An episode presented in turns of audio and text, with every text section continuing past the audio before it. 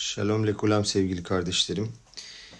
Bu hafta, daha doğrusu geçtiğimiz hafta yapmış olduğumuz, okuduğumuz e, Mişpatim Peraşası'nı e, yazarak, çizerek her zaman yaptığım gibi uzun bir pdf olarak hazırlamaya vaktim yok. Çünkü Teruma'ya geçtik. O yüzden Rav Şniur Eşkenazi'nin Peraşat Mişpatim ile yapmış olduğu ile ilgili yapmış olduğu deraşayı iki kere dinledim, notlarımı aldım ve e, PDF gönderemeyeceğim çünkü sadece notlar olarak fakat isteyen varsa özel olarak ben kendisine gönderirim. E, ve bunu e, aldığım kısa notlarla size aktarmaya çalışacağım. Şöyle başlık koydu Rav Şniur Giburey Giburey Makledet Beyom Oşey Avel Mul Kavod Adam yani klavye kahramanları insan onuruna karşı adaletsizliğin olduğu günde. Yani şunu demek istiyor. Kişi e, klavyesine oturduğu zaman ve bir sürü WhatsApp'lar, bir sürü mesajlar yazdığı zaman ve bunu sosyal medyada paylaştığı zaman kişinin karşısındaki bir sürü insanın e, kim olduğu e, önemli değil. E, ki her bir sürü insanın onuruyla oynayabilir ve ona adalet verdiğini zannedip ortalığı kan revan edebilir. Bunu anlatmaya çalışıyor. Şöyle başlıyor Avşinur. Diyor ki 31 senedir diyor bir yaram var diyor. Bar mitzva zamanı diyor. E, hepimiz işte elbiseler giyerdik, pantolonlar giyerdik. Güzel şapkalarımız vardı ve hepimizin şapkasında e, o aldığımız şapkayı belirle belli eden markalar vardı. Ve bir çocuğun kafasındaki markayı göremeyince ben dedim ki ya dedim işte markan yok galiba dedim kafanda e, şapkanda. Ve çocuk inanılmaz üzüldü. Çünkü anlaşıldığı kadarıyla kendi e, çok paraları olmadığı için galiba abisinin şapkasını vermişlerdi ve marka düşmüştü. Dolayısıyla çok utandım ve hala bu yarayı taşıyorum diyor Av. Birilerini e, telefonlarla telefonumuzu kullanarak ki bugün müthiş bir gücümüz var elimizdeki telefonla. Her yere ulaşabiliyoruz. Her yere SMS'ler atabiliyoruz. İşte WhatsApp'ıdır, Facebook'udur, Instagram'ıdır.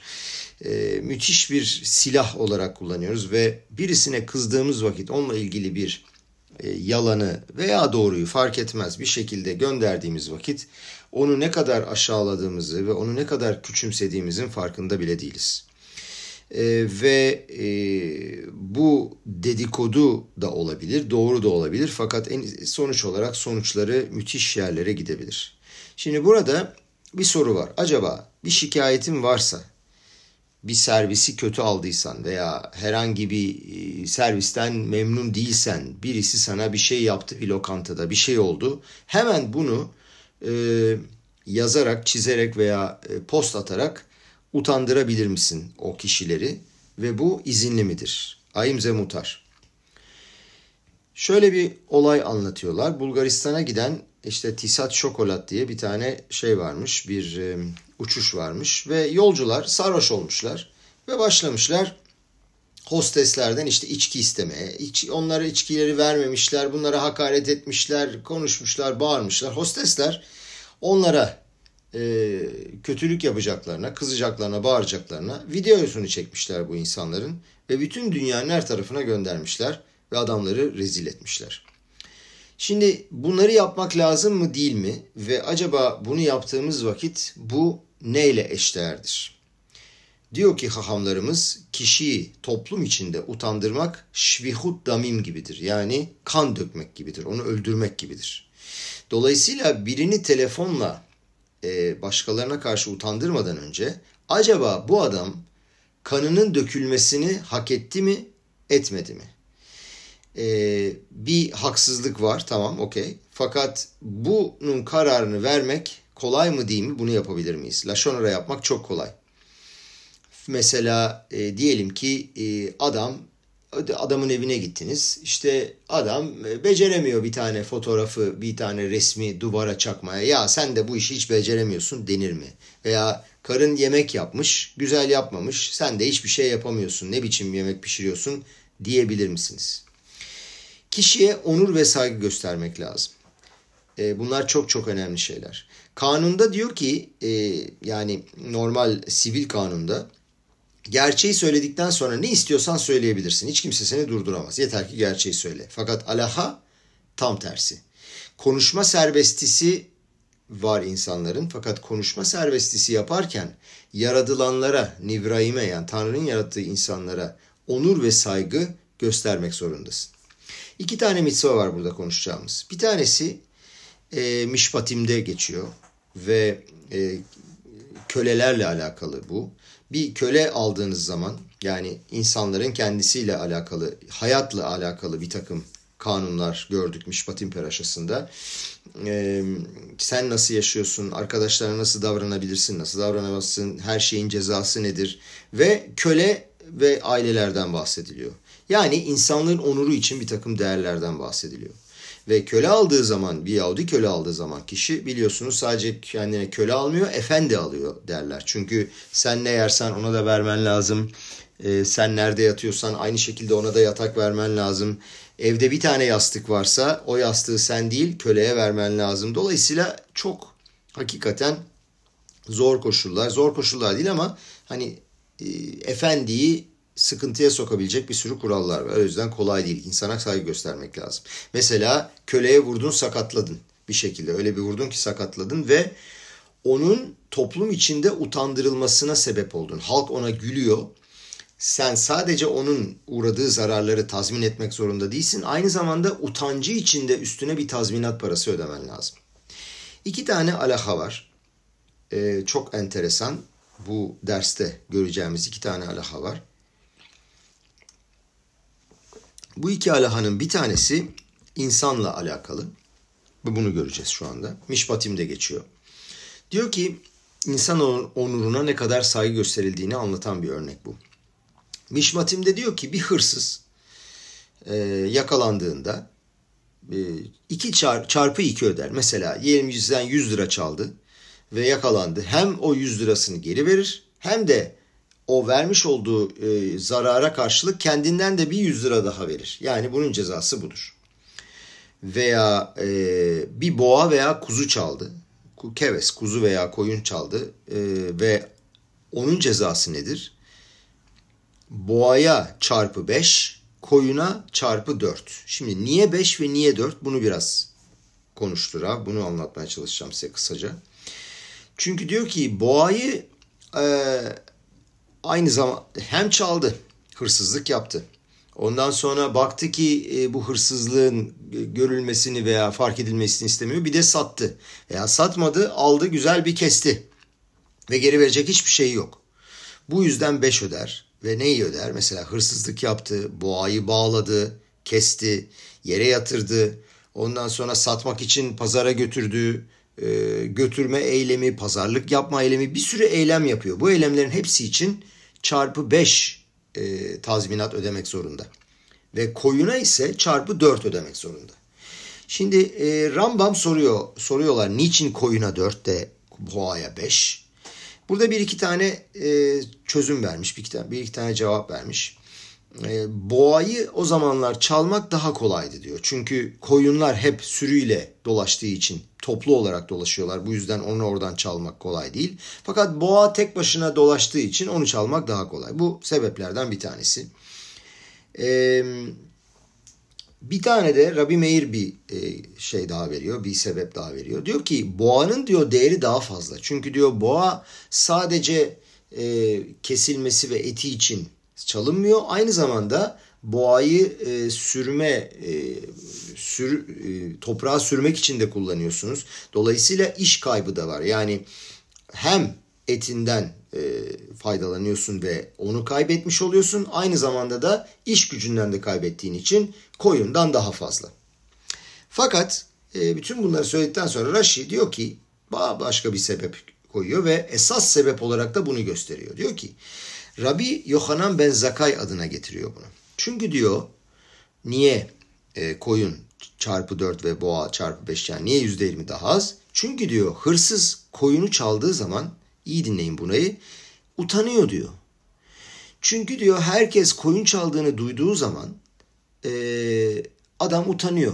Neymiş efendim? Koyunu çünkü e, yavaş yürüdüğü için hızlı kaçabilmek için koyunu veya kuzuyu alıyor omuzuna gidiyor ve herkes onun omuzunda kuyu, kuzuyu gördüğü zaman aa diyorlar bu adam çaldı. Bu adam düzgün adam değil. Bu adam aşağılık bir adam. Saygıdeğer bir adam değil diyecekler. Ve bu yüzden zaten utandığı için Tanrı ona merhamet ediyor ve %20 indirim yapıyor. Zaten utandı diyor. Çünkü utanmak kan dökmek demektir. Şimdi buna sorular soruluyor. Birincisi bize ne hırsızdan? Çalmasaydı ve utanmasaydı. Ne yapalım yani? Çaldığı için biz mi suçluyuz? Ee, ve e, sonuç olarak hırsız olması zaten çok büyük bir utanç olduğu için bunun yanında işte efendim e, şeyine koyması, koyunu koyması ve gitmesi zaten e, çok minor, minor bir suç. Ve bütün İsrail biliyor adamın hırsız olduğunu. Berbat bir adamdan e, bahsediyoruz. Zaten rezil bir adam. Adamın zaten utancı yok ki hırsızlık yapabiliyor. Yapmasaydı. Niye o zaman küçük bir şey için utanç var deniyor? Bu birinci soru. İkinci soru da şu. Kvodam şel avanim yani ikinci bir alaha var. Taşların saygınlığı. Bu taşların saygınlığı e, duası şeyini de alakasını da Yitro Peraşası'nın sonundan öğreniyoruz. Bunu da birazdan göreceğiz. Bir tanesi Mişpatim'den bir tanesi Yitro'dan. Ee, şeyde e, İsrail'de bir e, Yehoşua bin Nun'un e, Mizbeah Ar Eyval diye bir yerde Yehoşua bin Nun'a ait olduğu iddia edilen arkeologlar bir e, Mizbeah gibi bir şey bulmuşlar ve Mizbeah'a çıkan bir rampa bulmuşlar. Merdiven yok. Yani e, keveş diyorlar buna. Ve Peraşat Yitro'da bunun sebe ve, e, ve bunun sebebini yani bu niye keveş var merdiven yok bunun sebebini öğrenmek için Yitro'nun son e, sonundaki o iki cümleye bakmak lazım. Şöyle diyor Peraşa. Eten gazit ki harbeha enafta alea vatchelelea ve lo taale be maalot al mizbehi aşer lo tigale ervatha alav. Diyor ki benim adıma bir taş mizbeah yapacağın zaman taşları demir aletlerle keserek şekillendirme. Kılıcını onun üzerinden sallamanla kutsiyetini ihlal etmiş olursun. Bir de mizbeahıma da basamaklarla çıkma ki üzerindeyken çıplaklığın açığa çıkmasın.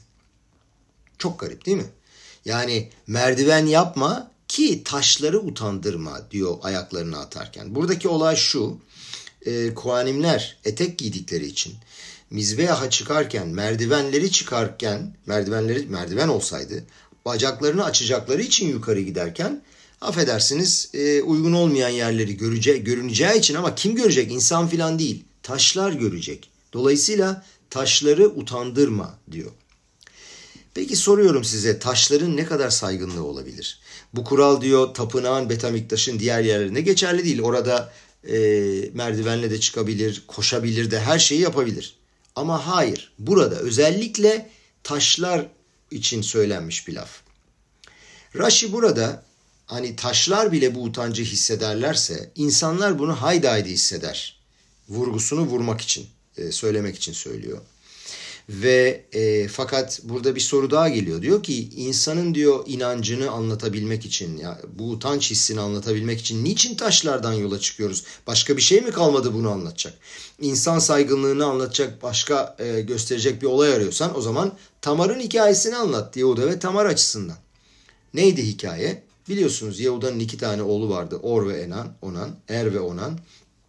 Daha sonra üç tane oğlu vardı. Ve e, iki oğlu e, Tamar'la evliyken önce birisi sonra öbürü evlendi ve ikisi de e, Tamar'la birleştikleri zaman e, spermlerini toprağa akıttıkları için e, ikisi de öldüler.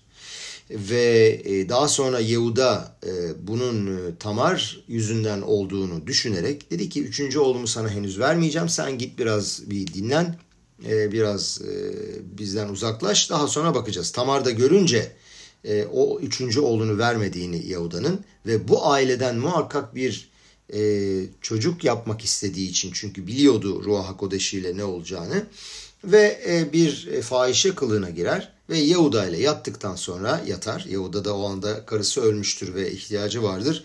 E, gider onunla yatar ve daha sonra e, Tamar bundan hamile kalır. Ve Tamar hamile kalınca e, herkes gelir anlatır der ki işte senin gelinin tam hamile kaldı. Yahuda tabi bilmediği için kimle yattığını der ki e, madem ki benim gelinim e, ha, ha, hamile kaldı ve hiç bize sormadı o zaman cezası ölümdür yakın. Ve e, Tamar e, şeyindeki e, Tamar kendi vücudundaki iki tane bebekle beraber hiçbir şekilde e, Yahuda'yı utandırmamak için bir şey söylemez ve kendisi ve iki bebeğini tehlikeye atar. Ve daha sonra tam e, ölüme götürülecekken işte Yahuda'nın vermiş olduğu asayı, mührü ve kemeri ona gönderir ve der ki bunlar kimdense der e, ondandır bu çocuklar deyip yollar. Ve başka da hiçbir şey yapmaz. Ölüme gidiyordur artık. Fakat Yehuda bunu gördüğü anda anlar olayı ve satka mimeni der. Ve teşuva yapar. Zaten teşuvanın da ana prensiplerinden bir tanesi budur. Ve Yehuda bunu gördükten sonra e, tabii ki onu yakmaz ve olay bu şekilde biter. Fakat Tora bize bu taşların ve hırsızlığın saygınlığını anlatırken acaba bize ne öğretmek istiyor? Birazdan geleceğiz bu e, Tamar'ın hikayesine tekrar. Fakat arada bir hikaye anlatıyor abi. Diyor ki Holon nüfus müdürlüğüne 9 sene evvel bir tane kadın girer. Koyu tenli bir kadın girer çocuklarıyla beraber. Memur onlara iyi davranmaz ve kadın sinirlenir. E, rahatsız olur ve müdüre başvurur. Der ki benim derim koyu diye mi bana böyle yapıyorsunuz diye çıkışır müdüre. Müdür de sinirlenir. Der ki sen beni eğer ırkçılıkla, gizanutla suçluyorsan git buradan der. Kadın da çok kırılır, çok üzülür, çıkar gider oradan ve büyük bir post yazar. Ve bu postu bütün sosyal medyada dağıtır ve bu post binlerce like alır, binlerce tepki alır ve bütün dünyaya yayılır bu olay. Ve e, maalesef Loalenu müdür Ariel Onis bunu yapan o e, nüfus müdürü, müdürü birkaç zaman sonra ölür ve hayatının son dakikalarında bir post yazar ve der ki hayatım boyunca der birçok insana yardım ettim. Orduda görev aldım. Hiç hiçbir zaman ayrımcılık yapmadım. Kimsenin deri rengine bakmadım ve der ki bu olay der benim e, büyük utancımdır ve bu utancı taşıyamaz. Kardeşlerim bu örneklerden görüyoruz ki saygınlık hayattır. Tora hırsızın saygınlığına dikkat çekiyor ve hırsız e, dikkat çekiyor ki hırsızın da saygınlığa ihtiyacı olduğunu, onun da bir hayatı vardır e, vurgusunu yapmak istiyor. Yaşamak anlamlı olmaktır, var olmaktır, yer almaktır. Önemli. Ben önemliyim. Bunu görmek lazım. Kavod, kavod saygınlıktır, onurdur. Bir de kovet var. Kovet de ağırlıktır. Yani saygınlık ağırlıktır. Bu dünyada kişi bir ağırlığı olmasını ister. Ve Gmara şöyle yazar. Amal bin kol amal bin pnei havero berabim keilu şofeh damim. Bir kişinin topluluğu içinde saygınlığına zarar verirsen, yani onu beyazlaştırırsan daha doğrusu demek istiyor ki birazdan göreceğiz ne demek beyazlaştırmak. Onun kanını dökmüş gibi olursun, onu öldürmüş gibi olursun. Bir adamı utandırdığın zaman dikkat ederseniz fiziksel olarak yüzü kırmızıdan beyaz olur dönüşür, beyaza dönüşür ve fiziksel olarak o zaman gözlerinin önünde onun utançtan kanının donduğunu ve beyaza dönüştüğünü görürsün. İşte belki burada kol amalbin beyazlaştırmakla bunu kastediyor olabilir. Ve Tora daha da uzağa gidiyor, daha da ileri gidiyor ve saygınlığı olmayan bir hırsızın bile aslında bir saygınlığı olduğunu söylüyor. Çünkü onur ve saygınlık hayattır. Kişi kendine herhangi bir şeyde değer vermiyorsa var olamaz küçük bir utanç diye bir şey yoktur. Hani küçük boğulma, az ölmek filan gibi bir şey yoktur. Ölürsen ölürsün. Dolayısıyla utanç küçüğü büyüğü yoktur. Utandığı zaman kişi ölmüş sayılır. Ve hepsi ölüme sebep olur ve her utanç öldürür. Saygınlığa siz zarar veremezsiniz. Yani kişinin onuruyla oynayamazsınız. Onu alçaltamazsınız. Ve tekrar Tamar'a geri dönecek olursak Tamar neyi ortaya çıkardı? Tamar ölmeyi göze aldı. Niye? İki bebeğiyle.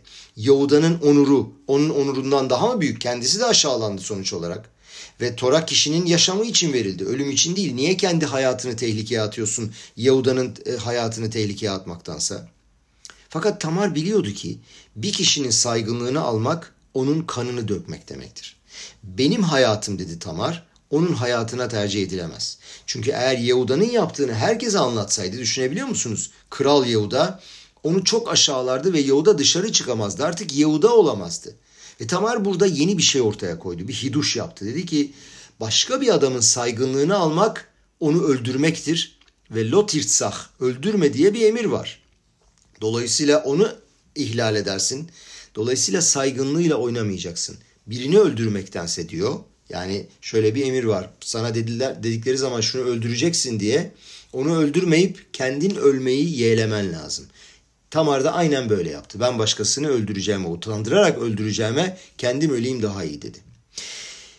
Peki e, bu arada bunu anlatırken biz e, kadınlara ve çocuklara zarar veren bir sürü pislik, haydut, aşağılık adamlardan bahsetmiyoruz. Bunu burada kesinlikle vurgulamak lazım diyor. Çünkü e, zarar veren ve yakalanmazsa daha fazla zarar verebilecek olan birinden bahsediyorsak burada tartışma yok. Tabii ki bildiklerimizi söylememiz lazım ve bütün e, utanç da verse her şeyi anlatmamız lazım. Fakat burada biz Yehuda'dan bahsediyoruz. Bu adam kimseye bir kötülük yapmadı ve Tamar sonuç olarak orada durarak bir fahişe kılığına girerek onu baştan çıkardığını hissetmektedir. Ve o yüzden dedi ki niçin benim hayatım onun hayatına tercih ediliyor diye sordu ve onun saygınlığını bozmak istemedi. Ve e, Rashi, Raban Yohanan ben Zakay'ın ismini özellikle getiriyor. Diyor ki Rav, e, Rashi diyor herkesin ismini böyle getirmez. Çok basit anlatır ki 5 yaşında çocuk bile anlayabilsin diye. Fakat burada özellikle diyor Raban Yohanan ben Zakay'ın ismini getir diyor. Çünkü kavodun yani saygınlığın merkezi bir şey olduğunu vurgulamak istiyor. Çünkü Raban Gamliel ben Zakay insanların neye ihtiyacı olduğunu çok iyi biliyordu. İnsanlar değer verilmek, anlamlı olmak, önemli olmak ve ağırlıkları olsun istiyorlar. İnsanların buna ihtiyacı var çünkü bunsuz bir hayat yok. Ve Raban Yohanan e, Benzakay liderlikte büyük bir dahiydi. E, Yeruşalim'den kaçtıktan sonra Yavne ve Hahamların Espansya, e, Yavne ve Hahamları istemişti Espasyanus'tan. Çünkü ve bu Tora ve Hahamlar İsrail'i 2000 sene ayakta tuttu. Fakat onun özelliği şuydu. Pazarda giderken derlermiş ki hiç kimse yaban, Raban Yohanan'dan önce e, selam vermez. Hep o önce selam verir. Raban Yohanan pazarda giderken elinde etrafında 20 kişi var. Karşısındaki Hristiyan bir pazarcı bile olsa ondan evvel kafasını kaldırıp o selam verirdi. Hiçbir zaman başkası görüp e, önce o selam vermemişti. Niye? Sana ne? Niye bakıyorsun ortalığa? Niye bu kadar böyle dikkat ediyorsun selam vermeye? Çünkü Raban Yohanan biliyordu ki selam verirse ve insanlara saygı gösterirse adamı kaldırıyorsun. Ve adam şöyle düşünecek. Raban Gamliel gibi biri bana selam verdiyse ben o zaman önemliyim. Dolayısıyla onu çok çok dikkat ederdi buna. Bir hırsızın bile saygınlığı var dedik. Çünkü o aslında çaldığı için mutlu değil. Onun da bir onuru var. Hiçbir hırsız oğlunun da hırsız olmasını istemez. O aslında içten içe utanıyordur yaptığı işten. Bir aşağılık hissediyordur hırsız için bile utanç önemlidir. Dolayısıyla kardeşlerim SMS göndermeden bir kişinin kendisine veya sosyal medyada bir şeyler söylemeden bir daha düşünün. Acaba karşınızdakini ne kadar utandıracaksınız bunu yaparken ve acaba kan dökmeye değer mi? O bunu hak ediyor mu? Tora bu olayı bu şekilde bu ağırlıkla değerlendirmemizi istiyor hayatın değeriyle. Peki buraya kadar anladık. insanın değerini anladık hayatını. Peki taşların saygınlığıyla ne yapacağız? Taşlar hissetmez. Niye o zaman Tora bunu getiriyor örnek olarak? David Melek şöyle diyor. Akadosh Baruhu'ya şöyle diyor. Diyor ki Akadosh Baruhu Tanrım diyor beni diyor çok aşağılıyorlar. Abal eşet iş madino diye soruyorlar bana. Ne demek istiyorlar yani? Ne demek istiyoruz? Batşeva ile yapmış olduğu hata dolayısıyla bir e, e, erkeğin eşiyle bir ilişkiye girmek girme, girersen bunun cezası nedir diye soruyorlar. Het Şeva'dan bahsediyorlar ve David, Amelech şöyle cevap veriyor onlara. Diyor ki başkasının karısıyla ilişki kuranın cezası boğularak ölmektir, henektir. Fakat onun diyor diğer dünyada bir yeri vardır. Boğulma henek cezasıyla öldürüldüğü zaman bu ölüm şekli onun hatasına kapara yapar, bağışlar ve diğer dünyada olamabada yeri vardır. Amal bin pnei havero berabim eğer arkadaşının yüzünü e, toplum içinde beyazlaştırırsan e, şvihut damimdir diyor. Ve bu hatayı işleyen adamın diğer dünyada yeri yoktur diyor. Yani David Amelek diğer kişilere şöyle söylüyor. Diyor ki sizin bana yaptığınız diyor benim Batşeva ile olan hatamdan ve günahımdan daha ciddi büyük bir suçtur. Dolayısıyla Batşeva ile yapılan şeyde bağışlanmam için kapara vardır. Ama sizin yaptığınız utanç olayında bağışlama yoktur. Tabi David Ameleh'in bu yaptığı hata diyemiyoruz. Çünkü her hata yaptı diyen aslında o hatalıdır. Ee, buna çok dikkatli e, yaklaşmak lazım. Bununla ilgili bir sürü e, gemara var. Kendisi teşuva yaptı fakat aslında hata değildi.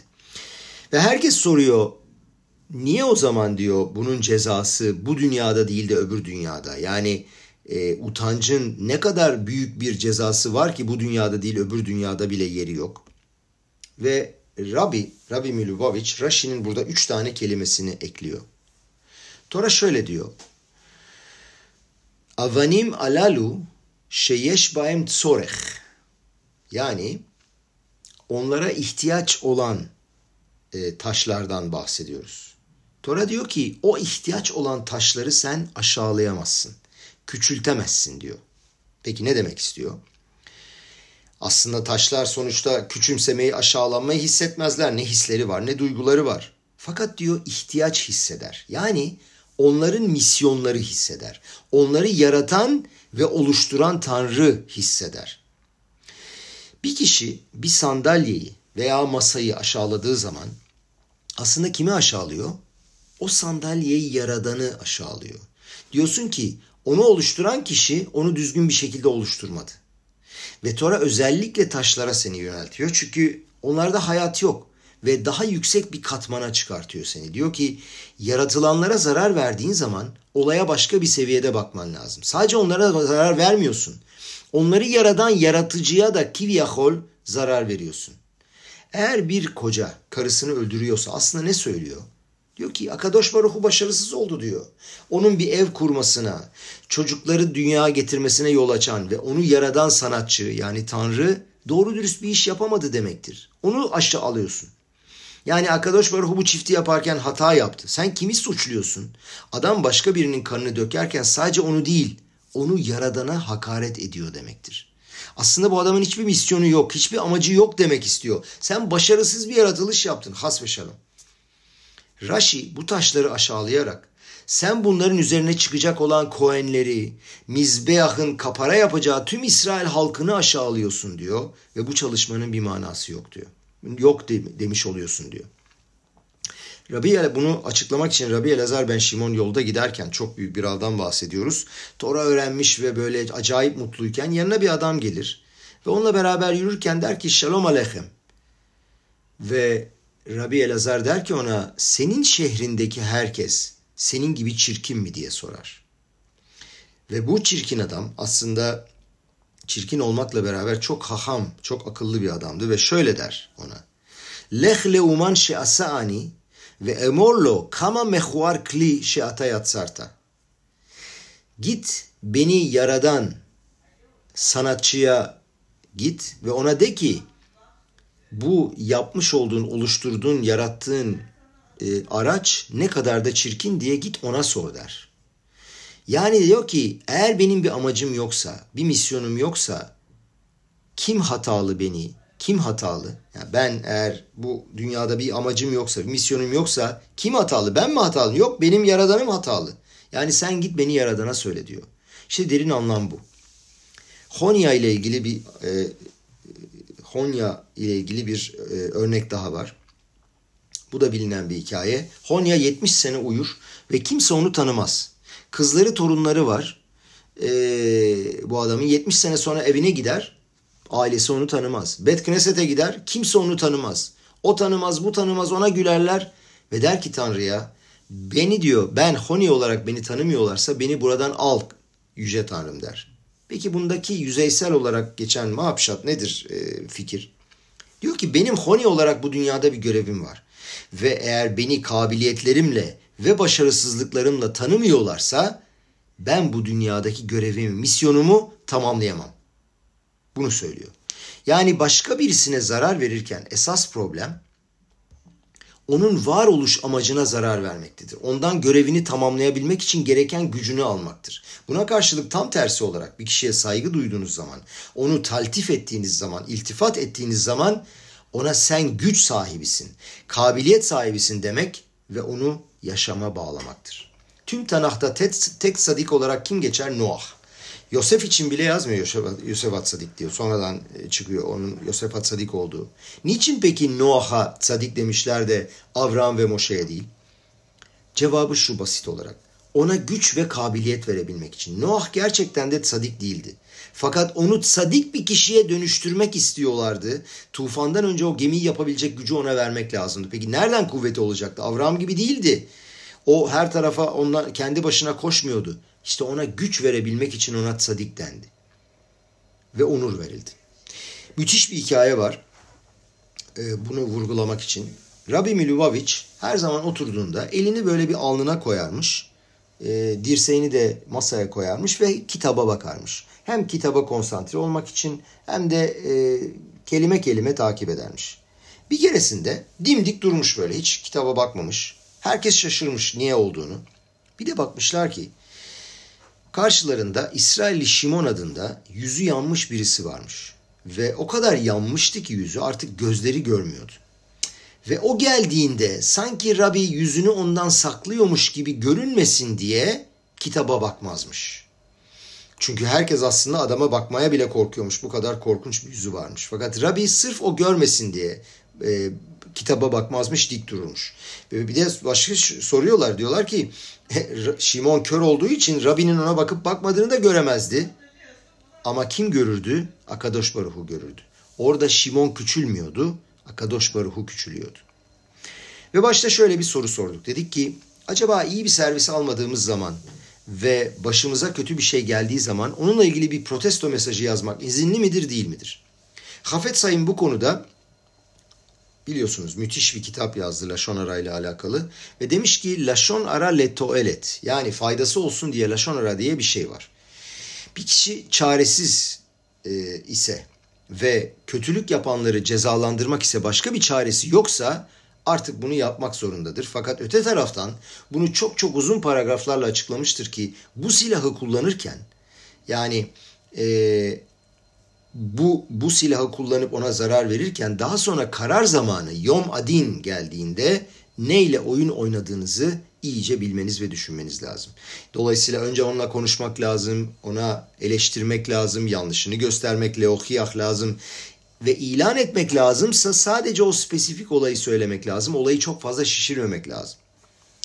Bakın bu bir suçlu için bu kadar önemliyse hırsızdan bahsettik veya kötü bir şey yapan bir adamdan bahsettik. Bu bir suçlu için ne kadar önemliyse acaba bize yakın olan sevdiğimiz insanlara karşı ne kadar da daha önemlidir? Karı koca arasında, anne baba ve çocukları arasında evde olması gereken en önemli şey saygıdır. Eşler arasında olacak saygı, çocuklara olacak çocuklara gösterilecek saygı.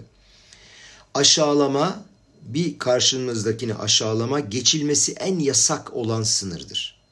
Hayatta ne kadar sınavdan geçtiğimiz, fakat ne kadar problem yaşadığımız, ne kadar sıkıntı yaşadığımız hiç fark etmez.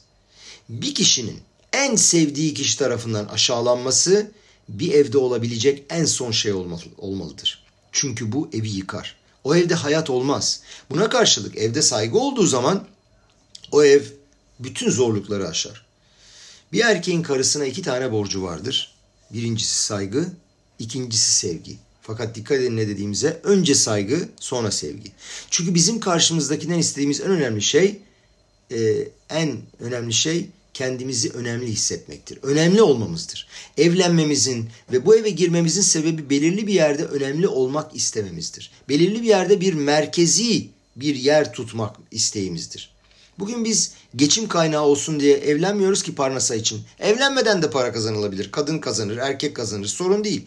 Bazı erkekler söylüyorlar diyor ki e para getiriyorum ne istiyor ki benden ya diyor. Parası var evde otursun işte diyor.